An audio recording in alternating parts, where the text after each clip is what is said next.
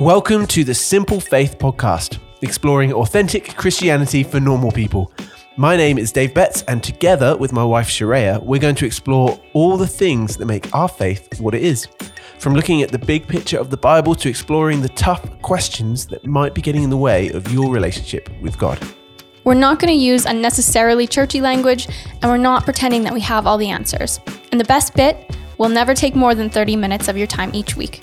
We want to keep it simple and hopefully have some fun along the way. Thanks for joining us.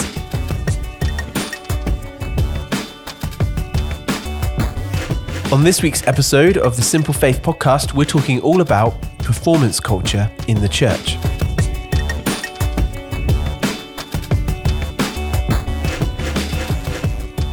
Hi, everyone. Welcome back to the Simple Faith podcast. Uh, we are excited to be beaming to your headphones or your speakers wherever you are in the world. And we feel honored and privileged that we can say that, that we are uh, speaking to our friends. Uh, to you guys around the world uh, as we speak. Well, that's really awesome. Thank you so much for tuning in. We appreciate that so much.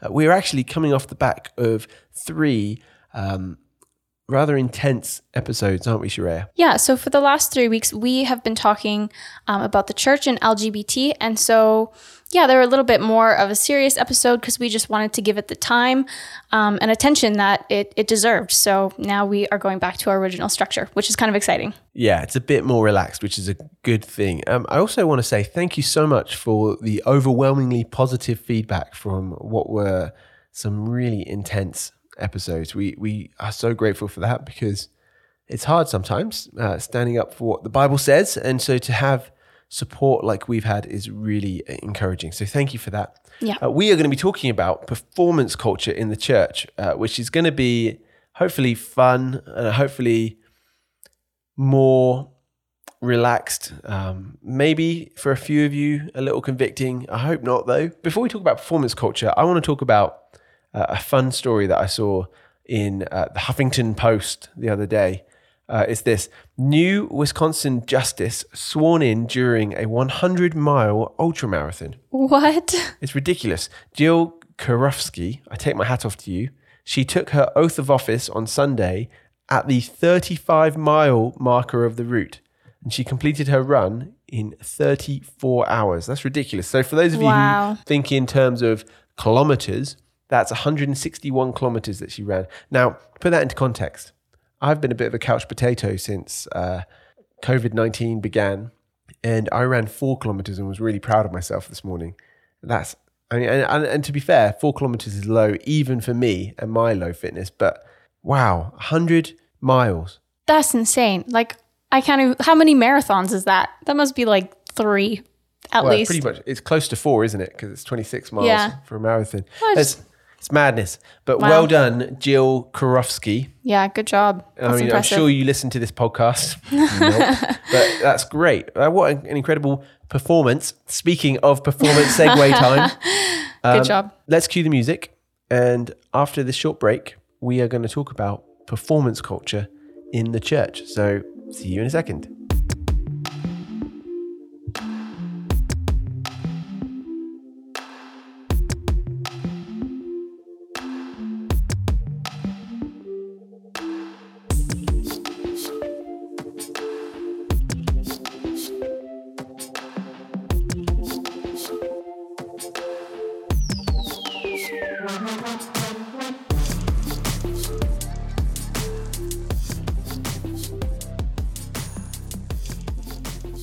So we are going to be talking about performance culture in the church. And I don't know what you guys think of when you hear that as listeners, but Dave, what do you mean by performance culture? Well, it's we live in this interesting time where there is so much digital access to preachers around the world, and then we see successful preachers and we want to copy them, or we see successful worship teams and want to copy them. And uh, with the rise of YouTube and uh, what was Christian rock and now Christian pop and all that stuff, we see this rise of this sense of performance culture, this sense that you need to look a certain way, you need to speak a certain way, or act a certain way. And we've seen that rise uh, not just in, in the mega churches, but in the smaller churches as well. There are symptoms of performance culture, and we can we can talk about that, and then we'll talk about why that's a problem in the next few minutes. Uh, Sheree, have you ever come across performance culture?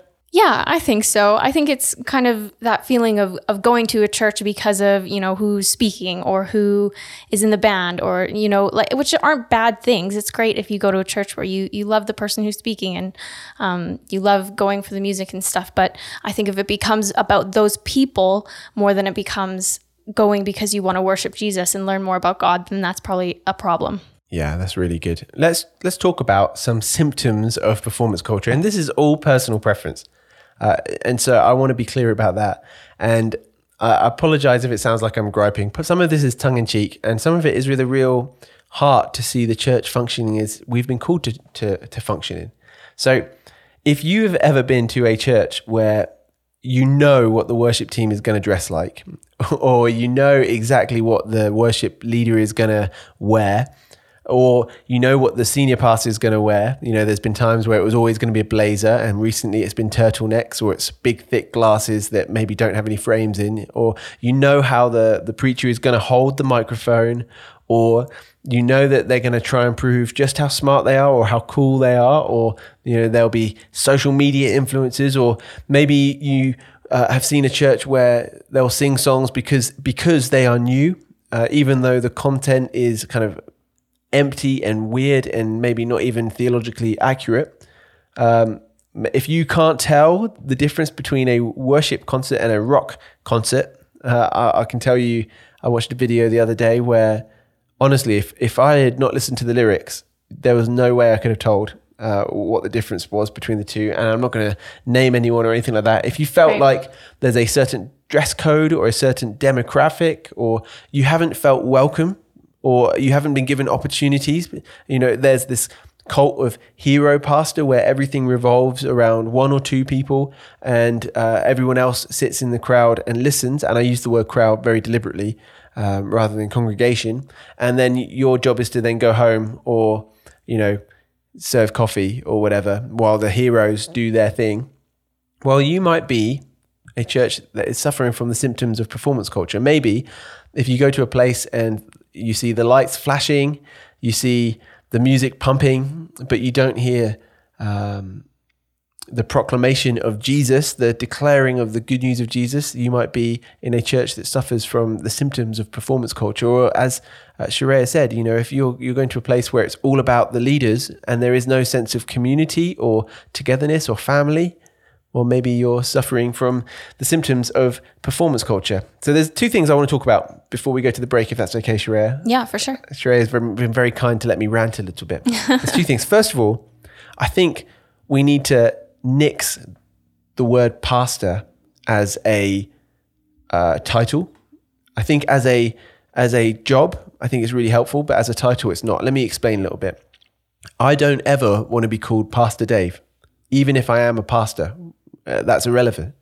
I don't think you should be called Pastor Stephen or Pastor Andy or Pastor Tim. And I'm trying to be very careful not to specifically point out it's friends no of mine know. as well. Uh, I don't think that should happen. And here's here's why. It's a role. You know, I'm if I was a teacher, I wouldn't want people to call me Teacher Dave. Uh, uh, it, it just doesn't make sense. And there's there's a reason for this as well. Uh, biblically, the word that is translated as pastor in the Bible is the Greek word for shepherd, right? That appears 17 times in the New Testament, and only one time is it translated as pastor. And that's in Ephesians 4:11, where it talks about apostles, prophets, evangelists, uh, evangelists, pastors, and teachers. Okay, but here's what's really interesting about that. Why is it translated as pastor? Who knows? It's basically the Latin word for shepherd. So, so we instead of saying shepherd, we get a Latin word for uh, for shepherd, which is pastor. So, essentially, it's just a shepherd. So I'd rather people call them Shepherd Dave or Shepherd Tim, Shepherd yeah. Andy. But no one's going to do that. What it ends up doing is putting people on pedestals that they shouldn't be on. Uh, now, my uh, my role, I can be a pastor. I could be Dave Betts, the pastor of such and such church. But but to call me Pastor Dave, I think is weird. And here is why I think the problem uh, is really important. It, it makes people want to serve the pastor. Now, we should honor our leaders, absolutely. But Jesus said that even the Son of Man did not come to be served, but to serve and to give his life as a ransom for many. We're called to serve people. We're called to be servants. Now, that doesn't mean that we're walked all over by people. That doesn't mean that our congregation dictates how we lead, but we're called to be servants, not to be uh, put up on a pedestal, not to be uh, celebrated as the fount of wisdom. We are just servants of Jesus like everyone else in our congregation. And I think we miss the mark when we elevate the word pastor too much. Okay, so that's my that's my little um, pitch to you to say that maybe we, we shouldn't use the word pastor. Maybe we strayed a little bit there. Uh, but I also want to talk about another reason. I think we are. I, I'm a millennial, and I grew up, actually got saved in a performance culture environment. And for me, as a musician who wanted to make it big time, that was a really good thing. But we live in a world where Generation Z, which is uh, you know 1996 to 2010, so people who are basically 10 to 24 now, uh, they're not interested in performance culture. In fact, one of the reasons we started this podcast and called it Authentic Christianity for Normal People is because we had more and more and more conversations with Gen Z people who, who just didn't care about this performance culture, didn't care about this sense that you had to look and act a certain way. You know, they've grown up through enormous societal change from 9 11 to uh, the, the wars, and now they're living in coronavirus times. They're more digitally connected than they have ever been, and they want more than ever to make a, a difference in the world. And here's the thing they're looking for authenticity.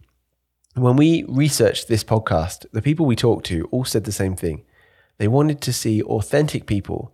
They wanted to see authentic churches. They didn't want to see a performance. If they wanted to see a performance, they could just Google one and they could see a much better performance than their church at home. They wanted to see connection. Now, we live in this digitally connected but socially disconnected world. So, surely performance has got to be way at the bottom of the pile excellence or professionalism. We've got to send that stuff way down. People are okay with messiness. And I'm realizing, we're realizing, even as, as church planters, people don't care about the messiness of church. They care about the connectedness of church. They don't care about the professionalism. They care about the connections. Yeah, I, I totally agree with that. And I mean, it's so easy to go to church and, and want to kind of perform, to to put on a good face and to do everything perfectly and and uh, be impressive, but we're missing out on that genuine relationship and that genuine connection when we do that. And I think that that's so important. Yeah, and hear us on this. You can you can have a high performing church and still still be deeply focused on Jesus and deeply focused on the gospel and all that stuff. But in my experience, it's kind of rare. You know, uh, here's another example, just a real quick one before we we go to the next section you know, giving people gifts when they arrive at church, you know, giving them a gift to say, well done for coming, that to me feels wrong. You know, I, I, there's more and more churches giving out give goodie bags and stuff, and they're saying they're seeing results, and that's great. But I want the reason that people come to church to be Jesus, not a reward, not a Starbucks card. That's yeah. really hard for me. Uh, now, again, if that's working for you, you do you. I think for us, that's really hard though. That sense of anything that anything other than Jesus feels wrong to be an incentive to get people to church. It just feels kind of performancy. Um, and if that's you, please do try and uh, change our minds. You know, we we would be happy to hear and we're happy to learn, um, and we want to love anyone that chooses to do ministry different from us. Uh, this is just our opinion, and we're just having a conversation about this today. So maybe we should go to the next section and talk about what we think church should look like. Yep, definitely.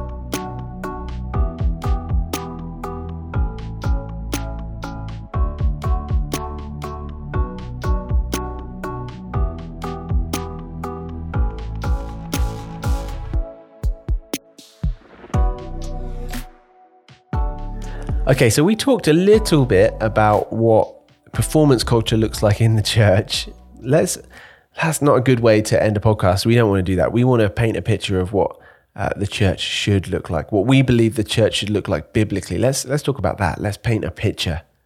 Yeah, I think for me, as Christians, we're called to love God and love people. And so, church is a great place to be able to do both of those things, which is awesome. So, I mean, there's never going to be a perfect church, and every church is going to do it differently, and they should because you want to reach different people, and, and people are drawn to different things. But ultimately, I think it's a community of people who love Jesus and and want to encourage each other and and build each other up and learn more about who God is. And yeah, I don't know. What would you add?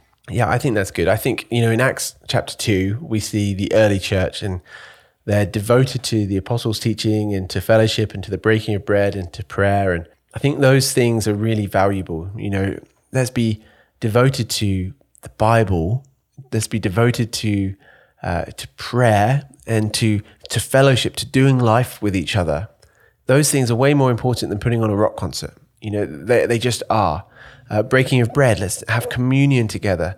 It's about being a family. It's not about formalities. It's about community. Uh, it's not about a concert.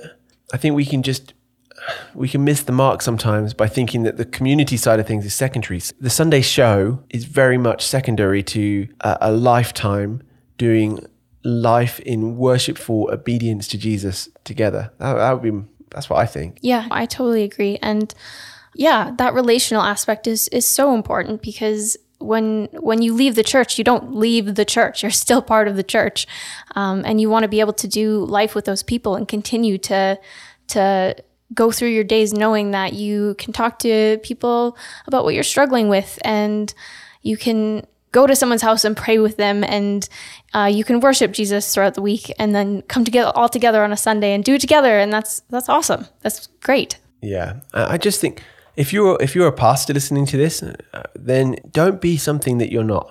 Don't feel like you have to dress a certain way or look a certain way or speak a certain way or hold your microphone a certain way. Just be yourself. Just be who God has made you to be. Uh, and you know what? I would encourage you, if you're a pastor or, or, or anyone else listening to this, find opportunities for other people to to use their gifts for Jesus. Find opportunities for other people to share what God is saying to them.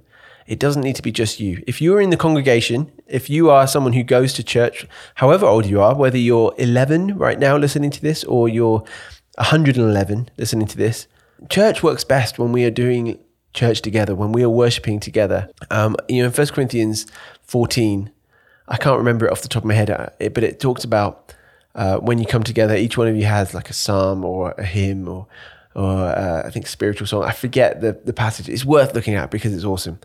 But, you know, I, we saw that working so well in a, a church in the UK called Ascot Life Church, where they encouraged their congregation to contribute. Now, there's risks with that. There's risks that you get someone saying something that's unbiblical, but there's stunning beauty in it when you hear someone sharing something that God has put on their heart, someone sharing a testimony of what God is doing in their life, someone sharing a prayer request and being brought to tears by the goodness of God in their lives. Sometimes we don't make enough room for that. We make it all about two or three people who are leading from the stage. And I think that's tragic. Church has to be more than that. Church is a body of believers. And, you know, you can speak in much more ways than just having one mouthpiece. I would, I would encourage you to get back to the basics of church. I think we've got to this place where we want to be professional and we want to be this kind of corporate entity. Now, don't get me wrong, doing our best is important. Doing our best is vital. We want to give our best to God. But our best doesn't always look the same. It doesn't always look like singing a song with backing tracks and flashing lights. It might look like an old keyboard and an old song and a heart fully turned over to God. And that's that's beautiful. I think sometimes we get this wrong idea about numbers, about uh, songs, about the style of preaching. Guys, we just need to we need to simplify things. We need to get back to the basics of church. Yeah. We sometimes as the congregation, I guess, put so much expectation on our leaders to perform or to I don't know, just the excellence that they bring and and yet we then sometimes forget that we we as followers of Jesus have the Holy Spirit just as much as them, and we can be contributing and, and using our gifts at church. And, and that's when it seems to function the best, I think. Yeah, amen. That's a really, uh, really well said statement. That's great. So I wonder if you've ever been a, a part of performance culture, if you fell foul to performance culture. I know I, I have. You know, when I got saved, I, I fell terribly into performance culture because I was a new believer who hardly knew anything about God, but loved the fact that I got to play my electric guitar on stage as uh, you know a, professional musician. I loved that. And then we got to go on tours and things like that. And and that was it was great uh, for me because I got to do the thing I loved. And and to be honest I think it distracted from my relationship with God. And it took a long time before my identity was Dave the follower of Jesus the servant of Jesus and not Dave the part of such and such a team or Dave the electric guitarist and that's that's a really important thing. Uh, maybe I'll maybe I'll ask that question.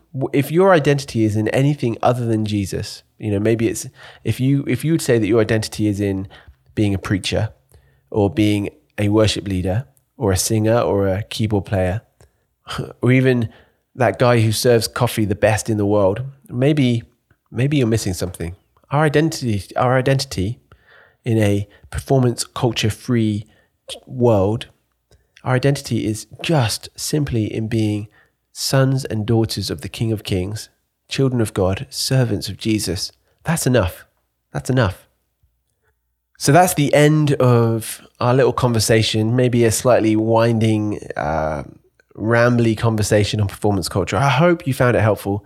You know, we, we want to try and bring these conversations down to earth a little bit. You know, the last few weeks were a bit more intense theologically and we had to cover a lot of things but we just want to have conversations. We want to we want this to be normal and authentic. You know we know that gen z wants authenticity more than ever and you know what millennials do too and i'm sure if you're older too i'm sure you're not going to complain about people being authentic and real. So that's all we have to say for this week. Um, in the next section i can't wait to share one of the most embarrassing stories of my entire life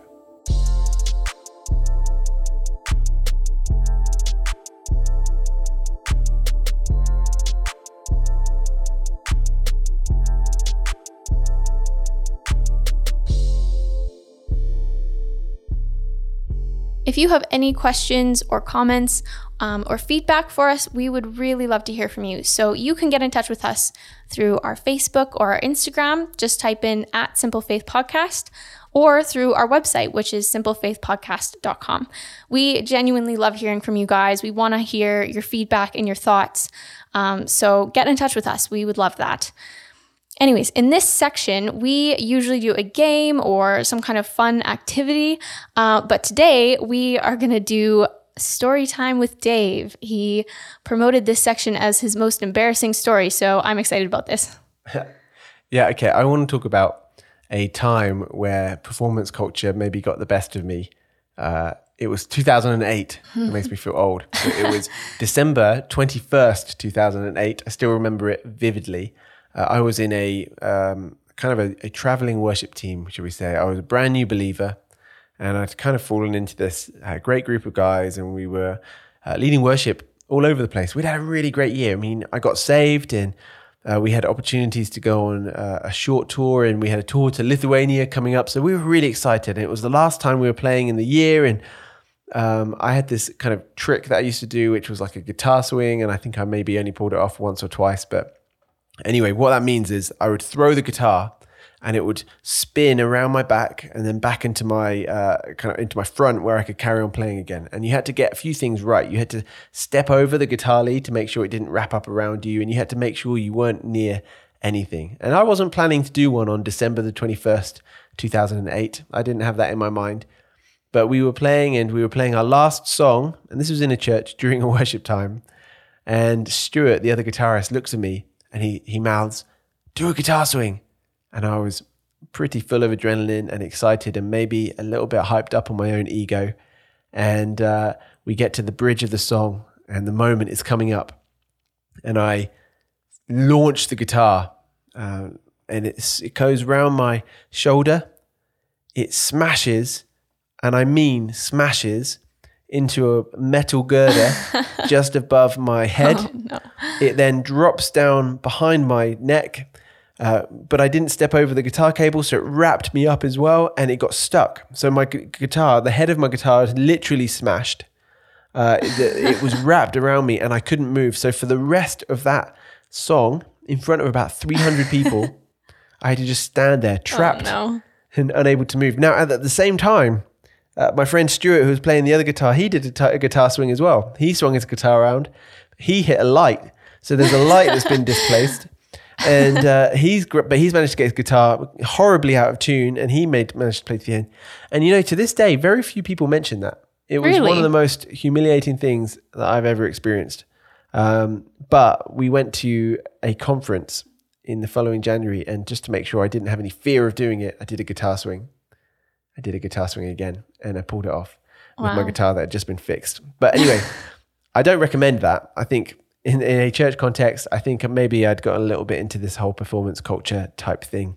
But I just wanted to say that, just to share that, to say, you know what, it happens to all of us, and I could probably give you a hundred stories of me getting caught up in this culture of performance over uh, worship, or, or at least performance in the name of worship, and maybe straying a little bit. Shreya, I don't think you have any stories, do you? Because you're No, pretty perfect. I I'm perfect and I never embarrass myself. So I clearly have no stories. No, I didn't Um, say you didn't. You never embarrass yourself. I well, I don't. So no, I embarrass myself all the time. Um, too many stories to tell, probably. But um, just come hang out with me, and I'm sure you'll get one out of me.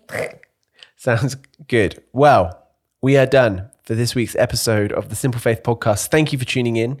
Uh, I hope you've enjoyed our maybe more light-hearted than previous week Yeah. episodes. Uh, maybe you didn't, and then that's okay. Let us know. We we just want to know what's going to be a blessing to you. If you have any ideas for what you want us to to talk about, we've had a few messages and we have added those into the pipeline. Um, you might remember from episode one, if you're avid listeners, that we have about 170 episodes planned, but we are open to shifting and changing and all that stuff. So that's us for this week. Have an amazing week. Uh, God bless. Speak to you soon. Bye.